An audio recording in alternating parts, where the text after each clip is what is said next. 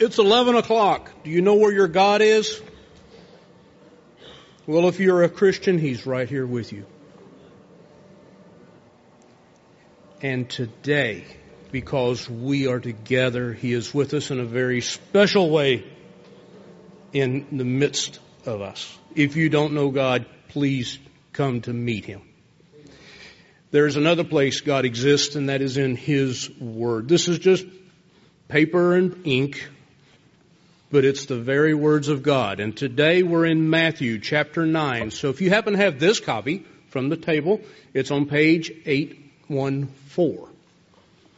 Now this is a rather long chapter, so pray for Pastor Mark because he has a great deal of wonderful truth to help us understand. And if you don't understand, just keep listening because he's going to help make it clear. We are actually going to read the end of the chapter and we're going to start on verse 35. So this is chapter 9, verse 35. And Jesus went throughout all the cities and villages, teaching in their synagogues and proclaiming the gospel of the kingdom and healing every disease and every affliction. Hmm. When he saw the crowds, he had compassion for them because they were harassed and helpless like sheep without a shepherd.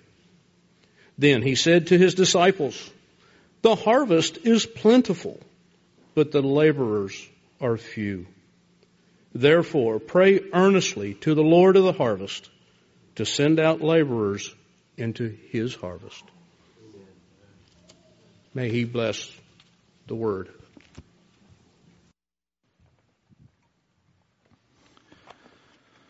Well, as Hugo said, we're in chapter 9 this morning, and I'm glad to be able to open up this passage of scripture to us together.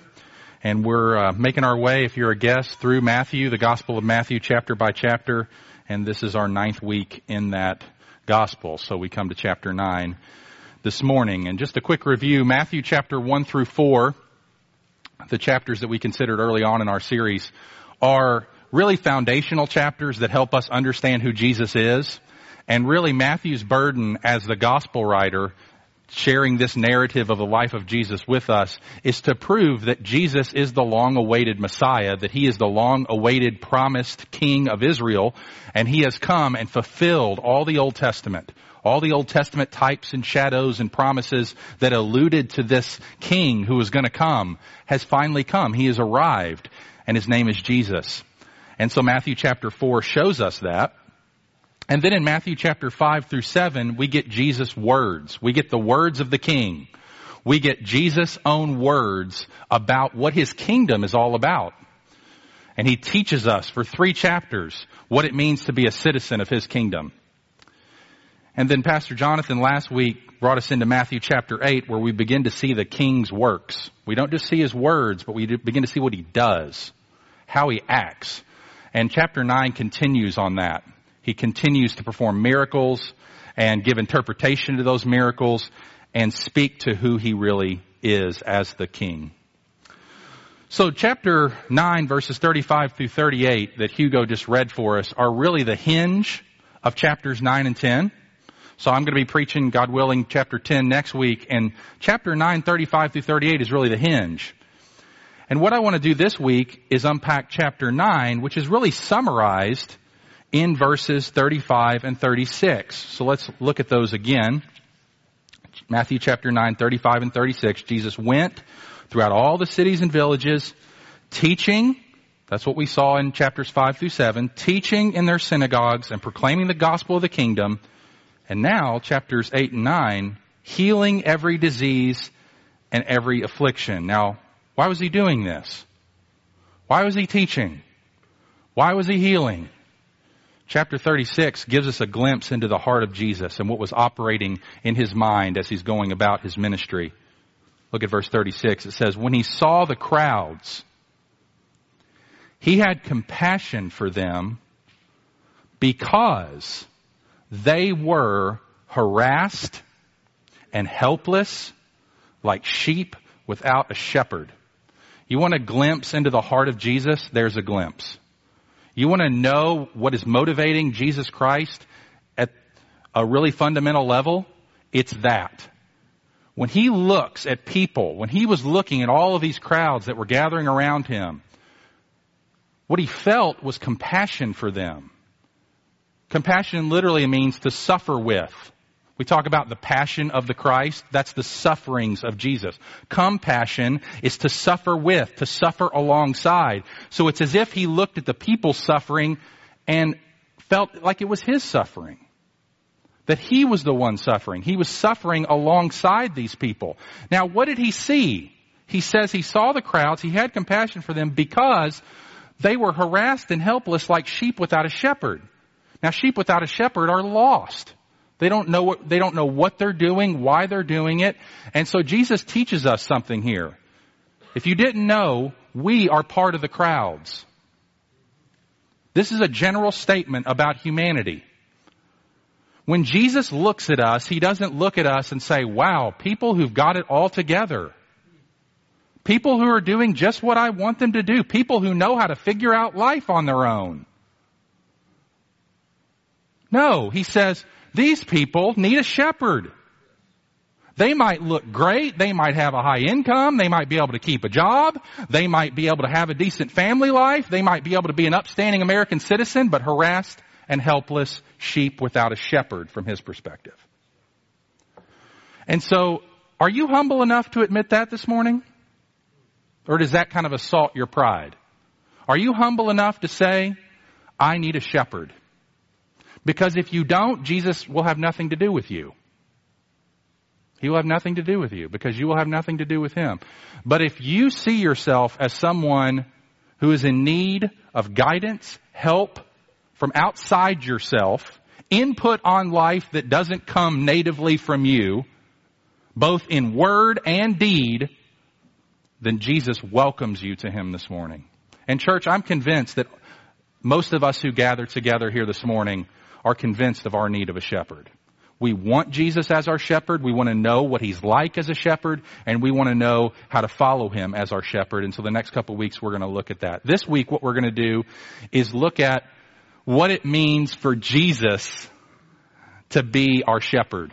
What it means for Jesus to be our compassionate shepherd. Because I think we see that all throughout Matthew 9. And then next week, so in other words, to take another metaphor, from verses 37 and 38, what does it mean for Jesus to labor in the harvest? What does it mean for Jesus to come as a shepherd to help us as harassed and helpless sheep? And then next week, Lord willing, we'll look at what it means for us to labor in the harvest as an answer to the prayer of Jesus to raise up laborers that they might be sent into his harvest. So, this morning, I have six ways that the compassion of Jesus as our shepherd is demonstrated in Matthew 9. We're going to walk right through the chapter, and I want to point out for you six ways that Jesus is a compassionate shepherd toward you, his naturally harassed and helpless sheep. And it's beautiful, and it's wonderful, and it makes us love him more. And so let's pray before we dive in. Lord Jesus, we just want to pause and say that we can read these words, we can hear these words, I can preach these words, but only you, by your Spirit and as the chief shepherd, can draw near to us and minister these things to our hearts. So we pray that we would not only see your compassion, but that we would sense your compassion this morning. We pray that we wouldn't only understand these things in our brains, but we would be transformed in our inner being through the sight of your glorious compassion toward us that our hearts would be melted, that they would be renewed in the love of God, that they would be just won over to you uh, all over again this morning, that you are so great, that you are so kind, that you are so wonderful to us who are so undeserving and so needy. So we pray, Lord Jesus, that you would minister. You are still this same compassionate shepherd. We pray that you would draw near to us this morning and minister to us, your needy sheep. We pray in your name. Amen. All right, six ways the compassion of Jesus is demonstrated in Matthew chapter 9. Number one, Jesus forgives sin. Jesus forgives sin. Now, our ultimate need, not you think, why does start there? Is that where your mind starts when you think about the compassion of Jesus? Or does it immediately go to physical things? Did you know that our deepest need is not physical? Our deepest need is spiritual.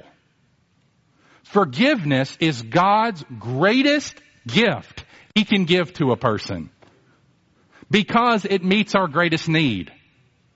This is the central message of Christianity. It's central to what Jesus came to do. God will forgive your sins through Jesus Christ. No matter what you've done against God, no matter how sinful your past or present is, God is gracious and through Jesus, He will wipe your sin away. Because He's compassionate. And that's what we see right at the beginning of Matthew chapter 9. Read with me verses 1 through 8. And getting into a boat, he crossed over and came to his own city. And behold, some people brought to him a paralytic lying on a bed. And when Jesus saw their faith, he said to the paralytic, Take heart, my son, your sins are forgiven.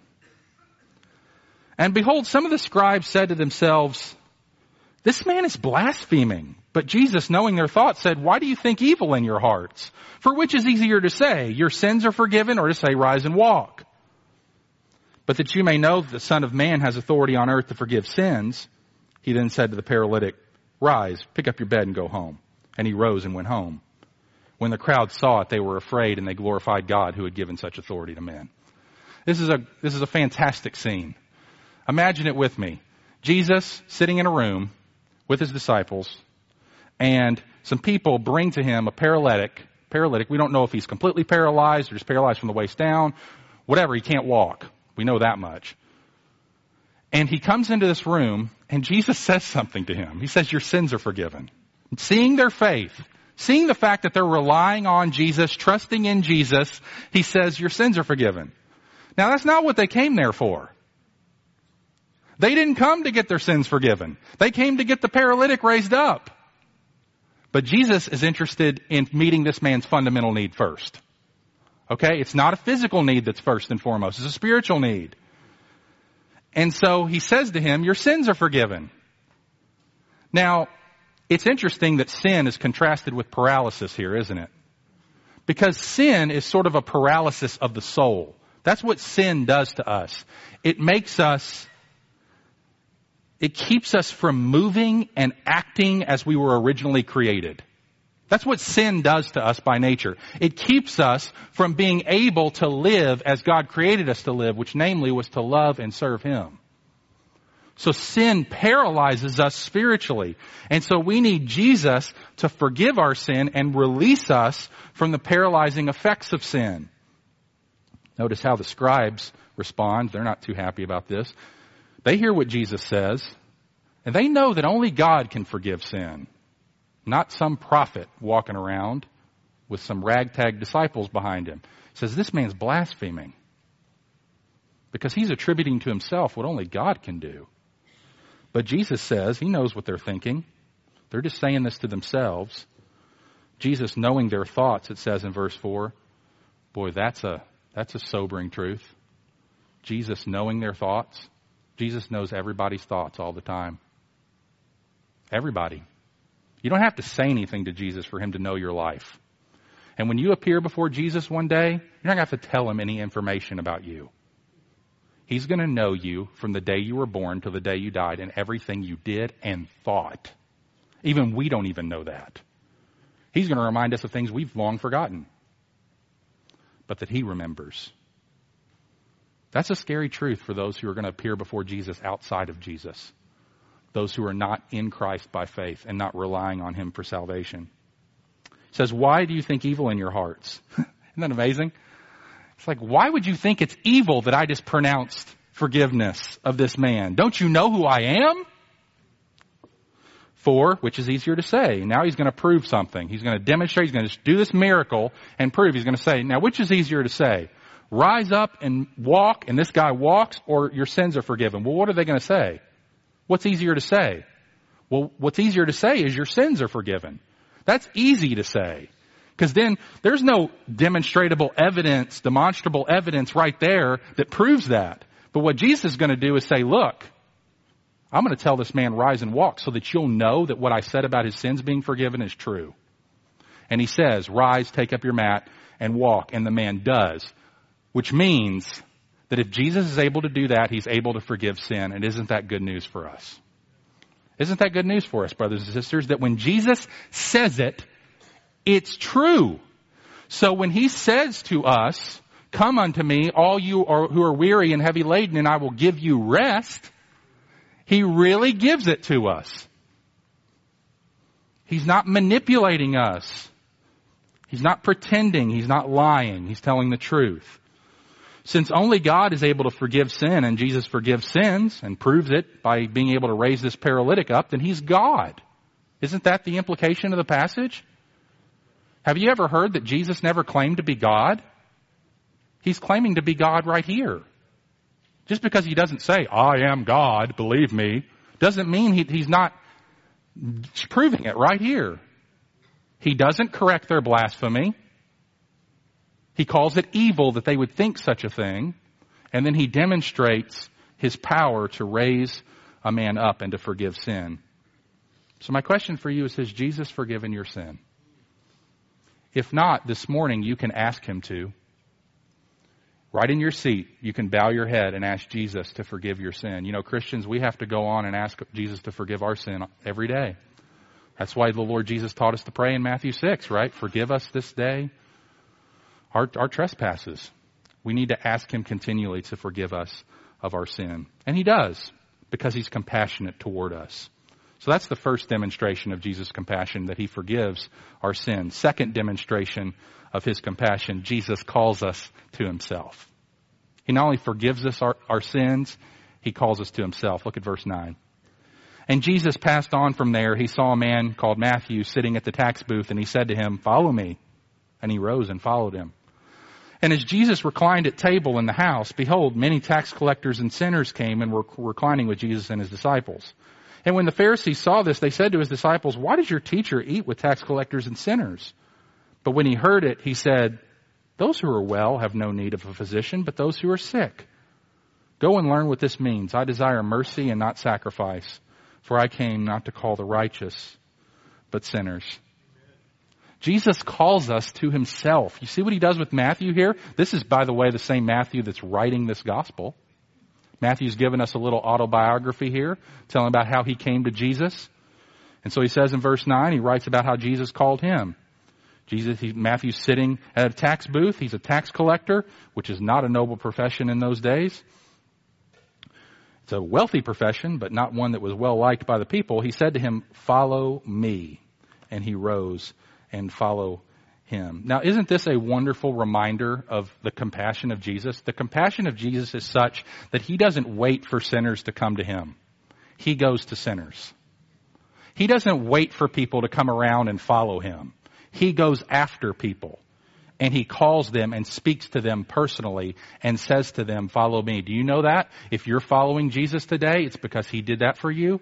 He personally called you to himself That's a wonderful demonstration of Jesus' compassion, especially considering who this Matthew guy was. I mean, he's not a righteous man. He's one of those sick people that Jesus is talking about here. So what does Matthew do? Does he follow Jesus begrudgingly? Does he say, wait a second? No, he joyfully and gladly gets up from his tax booth and goes and follows Jesus and then throws a party and invites all of his friends over. That should teach us something about what it means to follow Jesus. Jesus is not a killjoy. Following Christ does not mean the death of your gladness. Following Christ is an invitation to a party. Because that's what he does right here. He throws a big party and invites all of his tax collector and quote unquote sinner friends, and they start sitting around with Jesus at the table. Now, do you know what table fellowship meant in the first century? It means that Jesus is accepting these people socially.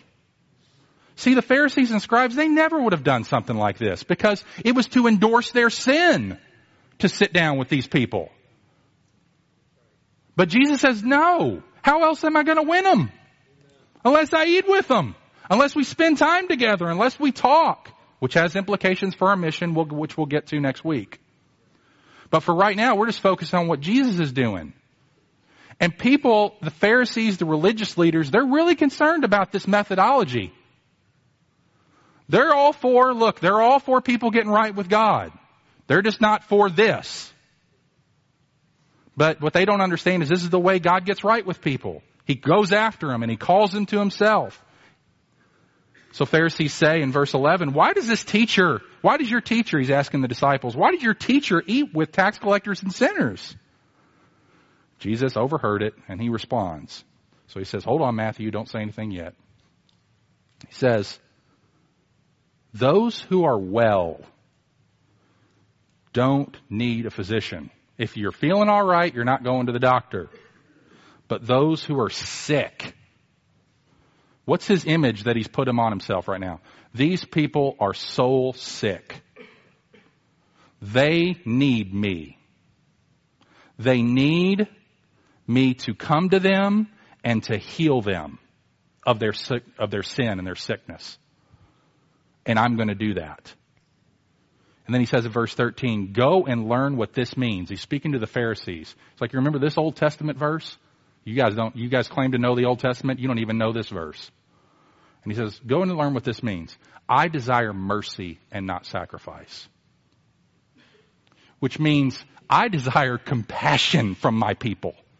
I desire when somebody looks at a tax collector and sinner for them to feel compassion for them, for them to desire to extend them mercy not behave in some religious way that tries to prevent them from coming into the kingdom or at least showing them by your actions that you really don't care about them, but you sure are sacrificial for God.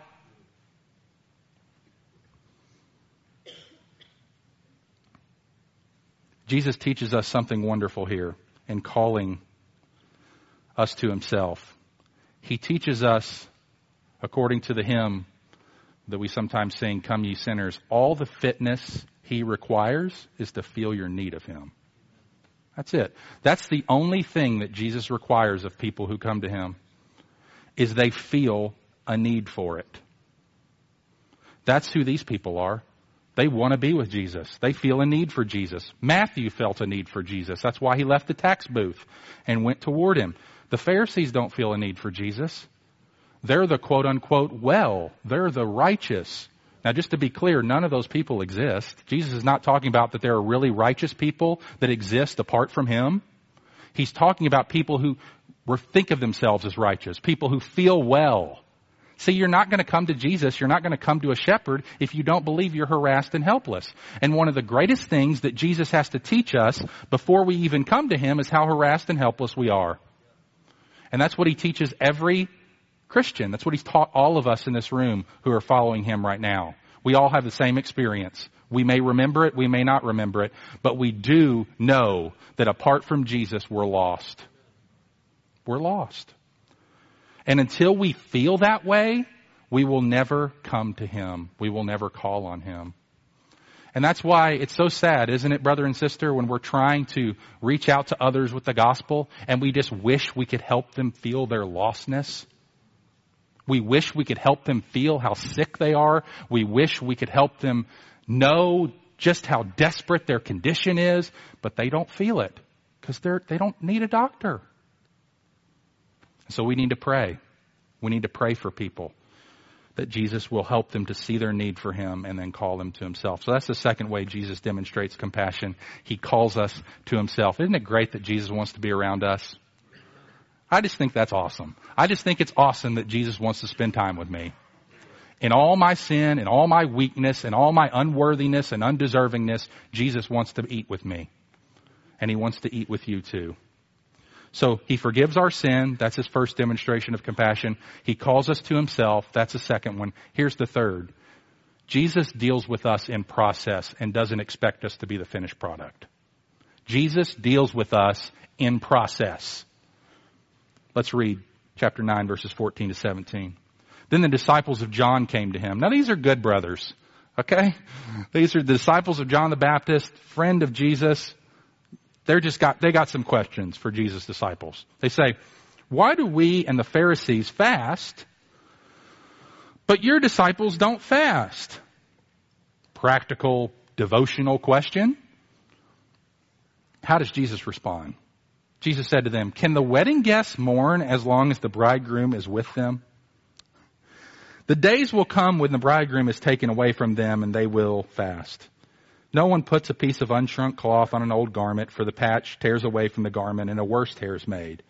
Neither is new wine put into old wineskins. If it is, the skins burst and the wine is spilled and the skins are destroyed, but new wine is put into fresh wineskins and so both are preserved. Jesus is using a lot of different metaphors here as he typically does in his teaching. He uses a wedding metaphor, and then he uses a wine metaphor. And it, it, it makes sense why he would use a wine metaphor after a wedding metaphor, because wine is served at weddings. Okay, so what he does here is he answers the question in a way that is evocative. The disciples just ask, look, these people are fasting, they claim to follow God, but your disciples don't. What's, what gives, Jesus? Why don't your disciples fast? And Jesus answers them, well, listen, fasting, if you know anything about fasting, it's denying yourself food, right? For a period of time, for a greater purpose.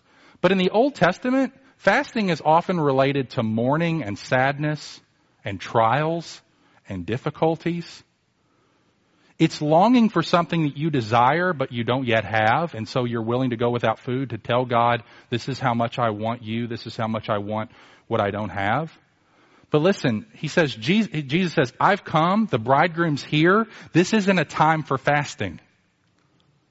You don't fast at a wedding. You celebrate at a wedding. You don't sit in sackcloth and ashes while the bride and groom are getting ready to come in.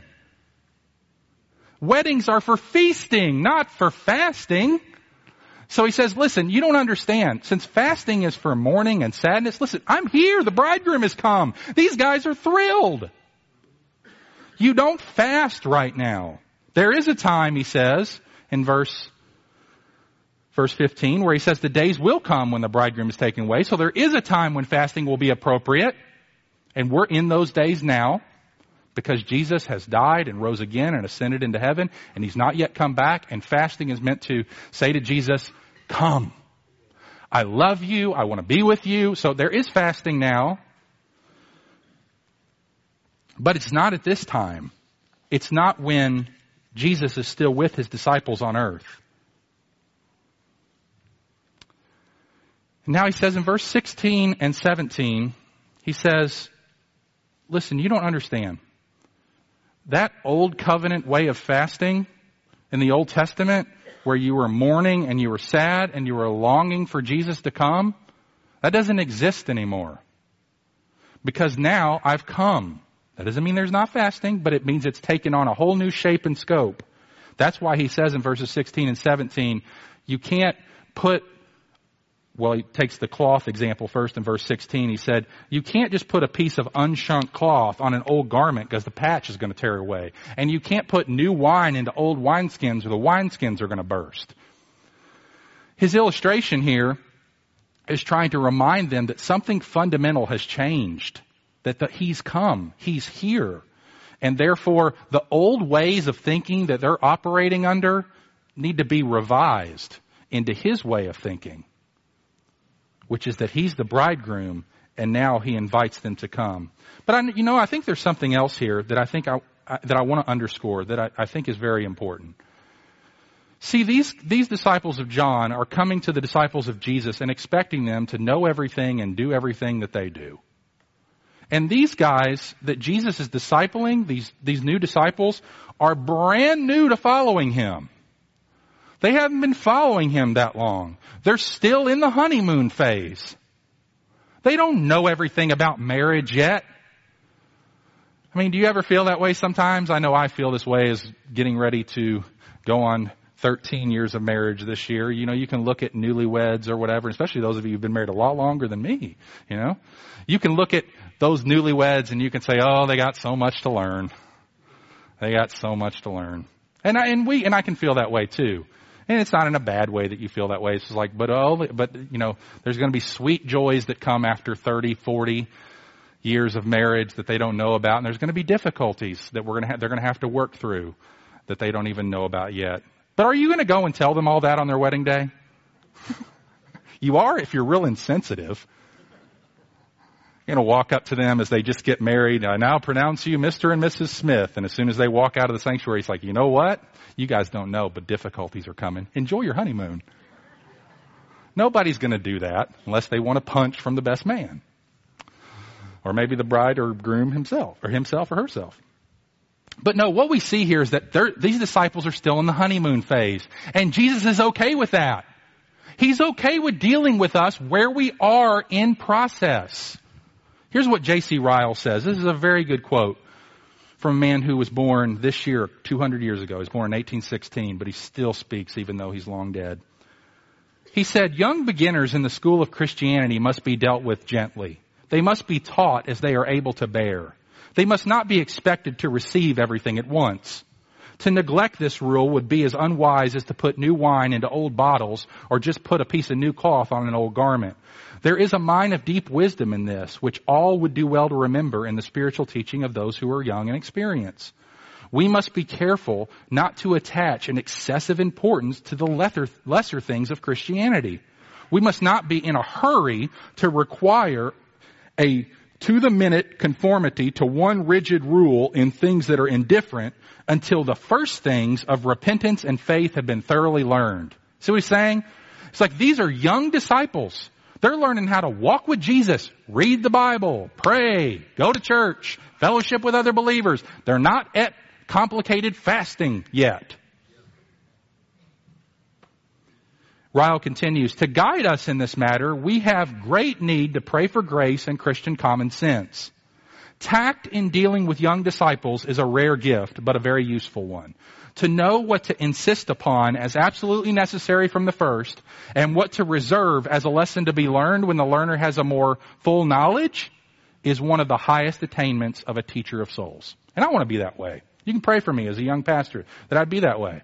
That we would, and that all of us as ministers, that all of us who are called to take the gospel to others would be that way with people. That we, I mean, I, you see this stuff online all the time. It's like they, they're leading with like all this secondary issues that are not of first importance. Listen, we lead with the gospel. We lead with who Jesus is and what he came to do and why he did it and what it means to follow him at a basic elementary level. Not have you read every theological book in the history of the world? Don't you know all these micro, often important points of theology, but they're not of first importance. And Jesus deals that way with us as his disciples. He's concerned with issues of primary importance, of first importance, not secondary or God forbid irrelevant importance. So we need to go and do likewise. We need to learn what that means because that's a way that we go and learn mercy and not sacrifice. We, we are merciful toward others and are able to give them what they're able to bear. Parents, this applies to us as well, doesn't it? Parenting application for all of us in the room. Be realistic with where your kids are and give them what they need in the moment and focus, keep your, keep your focus on the main things. Keep the main things the main things. And then as they're able to grow up and as they progress into middle and high school and some of you in college or even your adult children, you know, you can encourage them along in those more advanced ways. But I, I mean, I would not love my kids right now if I sat down and, you know, tried to, all right, you're, I know, I know you're three, five, and eight. Sit down. I'm going to read the whole Gospel of Matthew in the King James Version. And I'm going to teach you for an hour and a half. So be ready for that. That would be incredibly unloving, and it would be a I would be more of a Pharisee than a true follower of Jesus because I would be doing sacrifice and not showing mercy. Just one example. All right, so those are our first three. Let's keep moving here. This is number four, the fourth way that Jesus demonstrates compassion. He not only forgives sin, he not only calls us to himself, he not only deals with us in process, but he touches our uncleanness and raises us from death. Let's start reading at verse 18. While he was saying these things to them, behold, a ruler came in and knelt before him saying, this is a ruler. This is fantastic. A ruler, a man who has many people over him, comes and kneels before Jesus. What humility, what faith. Comes in, he says, My daughter has just died. I mean, oh, put yourself there, parent. Put yourself there. but come and lay your hand on her and she will live. And Jesus rose and followed him with his disciples. Now this is, that's a great, that's great language, isn't it? Jesus follows them. Because when something hurts his disciples, it hurts him too. Jesus, that's, that's when Jesus will follow you. Jesus will follow you when your suffering is great and you don't even feel like you can follow him.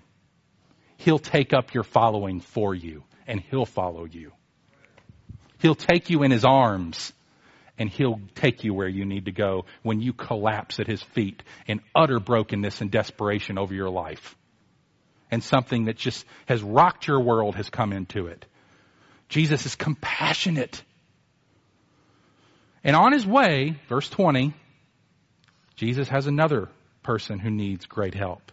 Behold, a woman who has suffered from a discharge of blood for 12 years came up behind him and touched the fringe of his garment. For she said to herself, if I only touch his garment, I'll be made well. Jesus turned and seeing her, he said, take heart, daughter, your faith has made you well. And instantly the woman was made well. And when Jesus came to the ruler's house and saw the flute players and the crowd making a commotion, this is funeral stuff here going on. Jesus is, I mean, he's like, this is commotion. Don't you know? This isn't death. This is sleep. Don't you dare treat this like it's a funeral. And he goes in, he says, go away. I don't know if he said that in a go away or just go away. For the girl is not dead but sleeping and they laughed at him. They know she's dead. Jesus is not saying she's really sleeping. He's saying that her death is temporary. Okay, he knows she's dead. She's dead. He's not saying something that's not true. That's why they laughed. Verse 25, but when the crowd has been put outside, he went in and took her by the hand and the girl arose and the report of this went throughout all the district. Now what's really important here is what that, these two scenes are more relatable than you might at first they might first appear to be. You know why? Because t- a, a discharge of blood and touching a dead body, according to the Old Testament, make a person unclean. So this, so in Leviticus chapter 15 verse 19, according to that Levitical law, which would have been in effect here in this time, before the ceremonial law was fulfilled in Christ. But here, in this time, while this economy of God is still at work here in the first century, that would have made her unclean. And so this woman would not have been able to go to temple for 12 years. This is a woman that wants to be in God's house. This is a woman that wants to be able to go to church, so to speak. And she can't go because none of the priests are going to let her in the door. Because as soon as she comes in, the whole place is contaminated. And now everybody's got to go home. But notice, this woman is so desperate she doesn't even care anymore. She's going to go right up through that crowd, no doubt as many people as they can backing up from her. She's going to go right through that crowd and she's going to lay hold of Jesus knowing exactly what that meant. As soon as I touch this rabbi, he's unclean. But that's the only way I'm going to get my situation helped. I hear this man can heal. I'm going after him. She's that desperate. But notice, when she touches him, he doesn't become unclean, she becomes unclean. Or sorry, she becomes clean. He doesn't become unclean as a result of her touch. She becomes clean as a result of her touch. That's because Jesus is able to do that. He cleanses us. And yet in the process, he doesn't become unclean. But the good news is that he's willing to touch us in our uncleanness. He doesn't withdraw from us and go, ew. No, he wraps his arms around, he touches the woman and her discharge is stopped. And she is now able to leave rejoicing, be made well, go to the temple, not be ceremonially unclean anymore. And then Jesus follows up, goes into the house, touches the dead girl. And he's not made unclean, she's made alive. Now this is good news to us. How, how does this demonstrate the compassion of Jesus? Well, I mean, we could talk about numerous ways, but I, I want you to think about this, brother, sister, friend. What good news to us, to those of us who are hurting, to those of us who seem to be walking through pain and struggling in some area of life, you are not lost in the crowd to Jesus Christ. You are not lost in the crowd. He is intimately aware of every single detail of your life. The details that Matthew gives about this woman. You know, I, I found this interesting in thinking through this this week. Who told Matthew, as he wrote this, that this woman had a discharge of blood for 12 years? Did she say it? There's no indication in the text that she did. It just said, behold, a woman who had suffered from a discharge of blood for 12 years came up behind him and touched the fringe of his garment, for she said to herself, if only I touch his garment, I'll be made well. Perhaps she learned that from Jesus. He learned that from Jesus. Jesus knew how long this woman had been suffering. And so perhaps when Matthew asked him later on, why did you say to that woman that? And he's perhaps said to Matthew, this is sanctified imagination here, not Bible, okay? But perhaps he, she, he said to Matthew, Matthew, you have no idea how long that woman's been struggling. I do. It was 12 years. So, anyway, you're not lost in the crowd. He knows your struggles, He loves you, and He's attentive to you in a very personal way. Jesus is attentive to your deepest needs, and you have his affectionate attention. And these miracles are meant to teach us something that when Jesus touches us and we grab a hold of him by faith, like this woman, and we say, Jesus, I'm relying on you. You're my hope. You're my shepherd. You're the one who's going to lead me through this life. The Lord is my shepherd. You're my shepherd. I shall not want. You're all I need. When we turn to Him that way, He touches our uncleanness and He raises us from spiritual death in that very moment. And so, brother, sister, has Jesus, if Jesus has done that for you, you should rejoice that you are now clean in God's sight. Because Jesus has forgiven your sin through his work on the cross, and he's raised you out of spiritual death. So, my question perhaps there's some guests with us this morning. Have you embraced Jesus in this way? Have, have has He clean, cleansed your uncleanness? Has He raised you from spiritual death? This is what He can do for you if you will have Him as your shepherd. So that's number four. Jesus touches our uncleanness and raises us from death. Number five, Jesus cures our blindness. Start picking up the story, verse 27. As Jesus passed from there, two blind men followed him, crying aloud, Have mercy on us, son of David! When he entered the house, the blind men came to him, and Jesus said to him, Do you believe that I'm able to do this? And they said to him, Yes, Lord. Then he touched their eyes, saying, According to your faith, be it done to you. And their eyes were opened, and Jesus sternly warned them, See that no one knows about it. But they went away and spread his fame through all that district. There's no way he's going to shut them up. And that's beautiful. So we get two blind men here, stumbling into a house, no doubt. They follow Jesus. They're just crying after him and they find out where he is. Can you imagine these guys? They hear the footsteps. Somebody, they're hearing, there he is. There's the man who claims to be the son of David. There's Jesus of Nazareth. Have you heard about him? He's claiming to be the king. He's healing disease. He's teaching the people. What? He's healing disease? Does he heal blindness? Yes. Okay, I'm getting after him. Come on. Let's go. Tell us where he is. Somebody take me by the hand. Here, somebody, Will somebody tell me where to go? Am I supposed to walk straight or to the left or right? Where's he going? He's going into a house. Where, what house? Direct me. Somebody take me there. Help me get there. Help, help, help. And they get these guys there and they come in and Jesus just asked them one question. You think I'm able to do this? He's always looking for trust. He's always looking for reliance. Because that's what gets us connected to Jesus. You want to be connected to Jesus? You got to rely on Jesus. That's crystal clear throughout this whole chapter, isn't it? He's always, and he's drawing it out explicitly. He's making it explicit. Do you think I'm able to do this? Yes, Lord. Then by your faith, let it be done for you. He's making it crystal clear so that everyone who knows around there doesn't know he's just an indiscriminate miracle worker.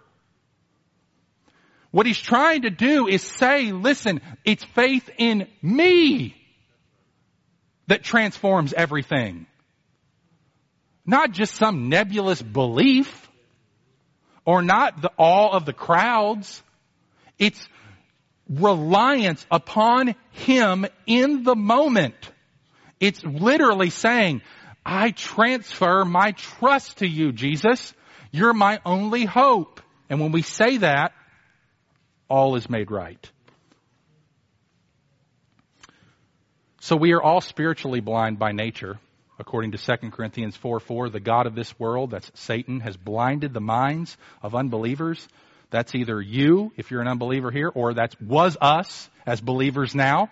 Our minds were blinded to keep us from seeing the light of the gospel of the glory of Christ, who is the image of God. So how does God fix that? Verse 6 of 2 Corinthians 4. When God who said, let light shine out of darkness, Genesis 1, made his light to shine in our heart to give us the light of the knowledge of the glory of God in the face of Jesus Christ. But how does that happen? How do you get from God's light shining in your heart out of verse 4, your blindness to the glory of Christ? Verse 5.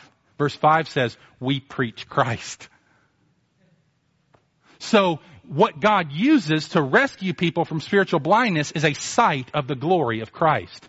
And what I'm praying this morning, even as I'm preaching right now, is that those of you who are still blind would, as a result of going through this chapter this morning and saying, wow, Jesus, look at this man. There has never been another man like this man. That as a result of that, he would grip your heart and you would be drawn out of spiritual blindness and into his kingdom.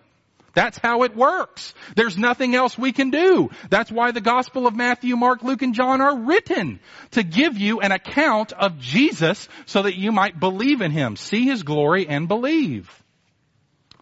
So that's what we see in the blind men. So Jesus cures our blindness. Has Jesus opened your eyes? Number six, and lastly, Jesus conquers our bondage to Satan. This is another way he demonstrates his compassion. He conquers our bondage to Satan. Verse 32. As they were going away from this house, behold, a demon oppressed man who was mute was brought to him. And when the demon had been cast out, the mute man spoke. And the crowds marveled, saying, Never was anything like this seen in Israel. But the Pharisees said, he casts out demons by the prince of demons. Whew. That's blasphemy. That's blasphemy. Jesus conquers our bondage to Satan. He's able to deliver us from Satan's tyranny. That's what we've seen. I'm not going to spend very long on this because Pastor Jonathan spoke about this so strongly last week. But the last, here's what the last, let me summarize this. The last two chapters of the Gospel of Matthew, chapters 8 and chapters 9, which we've considered chapter 9 today, show that Jesus has absolute authority over everything in the world. Doesn't it show that?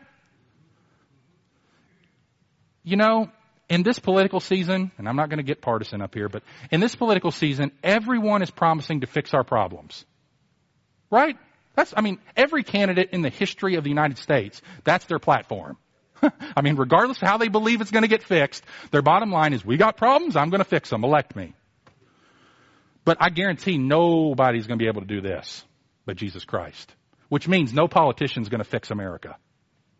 Period. They can't get down to this level. Changing human hearts, curing spiritual blindness, raising people from the dead. Show me that president. They can sure make laws though, can't they? I mean, but that's not going to fix humanity. Jesus must do it. He's the only person who can comprehensively address all the needs of humanity. Whether those needs are physical, spiritual, psychological, because He alone has authority over those realms. He has authority over the physical realm, sickness, disease. He has authority over the natural realm, wind and water, the social realm, restoring relationships, the moral realm, forgiving sin, and the spiritual realm, demons. He has authority over all realms. And therefore he is able to deliver us. But look, in, in conclusion, I want to say three things and then we'll be finished. I want to, I want, I want to see, I want to say this first of all in conclusion as an application of this message. Look what sin has done to us. Do you ever stop and think about that? I mean, it's enough to keep you up at night to read this chapter. Look at these poor people. I mean, paralysis, death, bleeding, blindness, demon possession. It's enough to break your heart. All of our spiritual struggles and physical struggles, including suffering and pain, can be traced back to one thing. Sin and separation from God. This should make us lament what Adam did when he took from the fruit of the tree. Because Matthew chapter 9, the, the, the, natural state in which these people lived with paralysis and sickness and demon possession and all that, that's a result of Adam. When Adam sinned, all this effects of sin came into the world. Disease, death, destruction, and disaster. Everywhere Jesus turned.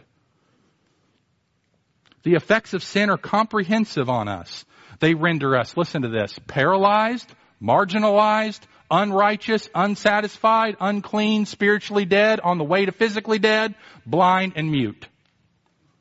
That's what spirit, that spiritually, that's what sin does to us. But I want you to also look at, brothers and sisters, what the Lord Jesus can do. Jesus came to deal with this, and He came to deal with it at its root. Sin. He raises us from paralysis, welcomes us home, operates on our spiritual sickness, fulfills our longings, washes us clean, raises us from death, and opens our eyes. This is what Jesus can do in the face of sin. He is the second Adam, the greater Adam, the conquering king. So what will you do with this Jesus? What will you do with this Jesus? There are three responses you can have this morning. And I want to give those to you. First of all, you can be among the crowds. There are the crowds here, right? We see what they do. What do they do when Jesus does the first miracle in verse 8? The crowd saw it, they were afraid, and they glorified God who had given authority to such men. Now, they're not saved, though. They're not following Jesus. They're just watching what Jesus did, and they're like, wow, glory to God.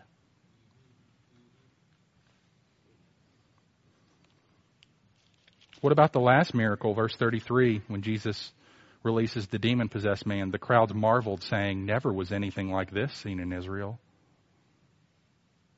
But did you know this? Admiration for Jesus is not the same as allegiance to Jesus. And we got a lot of admirers in the South. We got a whole lot of admirers. They don't have any problem with Jesus. They like Jesus. Pretty cool guy. Does a lot of nice things for a lot of poor people. Who doesn't like Jesus? They get a lot of warm fuzzies when they think about him. They don't mind him. They'll glorify God for him. They'll say, wow, never seen anything like that before. But listen, fandom is not the same as followership. And only followership saves. People can be don't don't don't think that, that the only people who are rejecting Jesus and on their way to hell are those who spit at him and post atheistic things on their Facebook page. They're just normal American citizens that don't have a problem with Jesus, at least at a certain level. They're good with him. They're among the crowds. There's a second, more obstinate response, which is rejecting him. And those would be among the religious, ironically. Verse 3 Behold, some of the scribes said to themselves, This man is blaspheming. And verse 11 And when the Pharisees saw this, they said to his disciples, Why does your teacher eat with tax collectors and sinners? See, the only people that are offended by him are people who are deeply religious and deeply moral. Those are typically the people that reject Jesus. Not exclusively, not exclusively.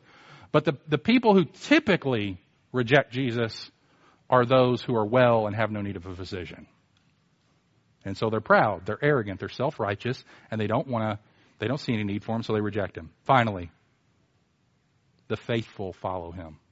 The faithful and broken and needy follow him. And so they rely on Jesus. What does that look like? It means they come to Jesus, right? These are every, every person whom Jesus touches, Jesus either goes to them or they come to him. They're not standing on the outside. They're not mocking him and making, you know, comments about him. They're going to him regardless of what people say. They are identifying with Jesus Christ. And that's what makes a Christian. You know how we identify with Jesus Christ? Baptism in the midst of the church.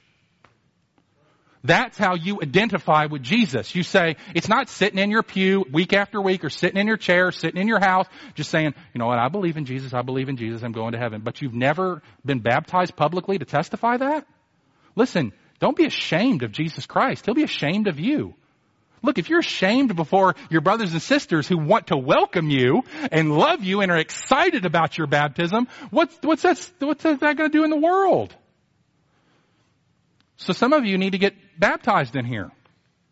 And we, we invite you to do that. Talk to one of the pastors about that. We want you to go public with your trust in Jesus Christ. Maybe you've come to Him, you've asked Him to save you, you've reached out spiritually and you've grabbed a hold of Him. Well, now it's time to go public in that and demonstrate that you are one with Him. So we rely on Jesus, we go to Him, we come to Him, we ask Him to save us, we reach out and grab Him, He reaches out and grabs us, but then we follow Him. Just like Matthew did. We get up and we follow him. See, following Jesus doesn't stop with coming to Jesus. That's the beginning. We come to Jesus, but then we follow him, which means we join a local church and we immerse ourselves in its life and we follow Jesus on a personal and family basis if we have a family, if we're not single. And, and we follow, we follow him with prayer and reading scripture and, and walking with other brothers and sisters in, a, in, in, a, in fellowship and, and reaching out to others with the gospel. I mean, that's, that's how we follow him together. We don't do it by ourselves. And so also, and this is going to be our bridge into next week. So I want to go ahead and invite the team to come on up now as we close. Our bridge into next week is following Jesus, brothers and sisters, means that we're concerned about bringing others to him. Did you notice how many times Jesus says in this chapter, or I should say Matthew says in this chapter, that people went out and said what he was doing? Look at verse 26. The report of this went through all that district. Verse 31, but they went away and spread his fame through all that district. See, when people, when Jesus touches people's lives, he, they're going to talk about it. Let the redeemed of the Lord say so. And so, you know what, brothers and sisters, our district is Owensboro, Kentucky. And we need to make him famous around here. We need to tell him what he has done, what, what, what, what Jesus has done for our souls. Tell others what Jesus has done for our souls. Because you know what? Found people find people. Found people find people. If we're found by Jesus, if we've been called by Jesus, we have a concern for other people to get found by him too. And we'll hear more about that next week. So let's pray. Father, thank you so much for this time in your word together, for an opportunity to gaze on the glorious compassion of your Son. We thank you that that compassion is not something that is confined to a book like the Bible, but it has literally leapt off the pages and we have experienced it in our lives. We know the compassion of Jesus and we would know it more. Lord Jesus, we thank you for extending your grace to us for raising up uh, us uh, up out of our paralysis to sin, for cleansing us from our sins, for making us righteous in you, for forgiving us, for being willing to identify us and call us to yourself. You're so compassionate. We thank you for not leaving us in our sin. We thank you for not leaving us to ourselves. We thank you that you have come to seek and to save that which was lost.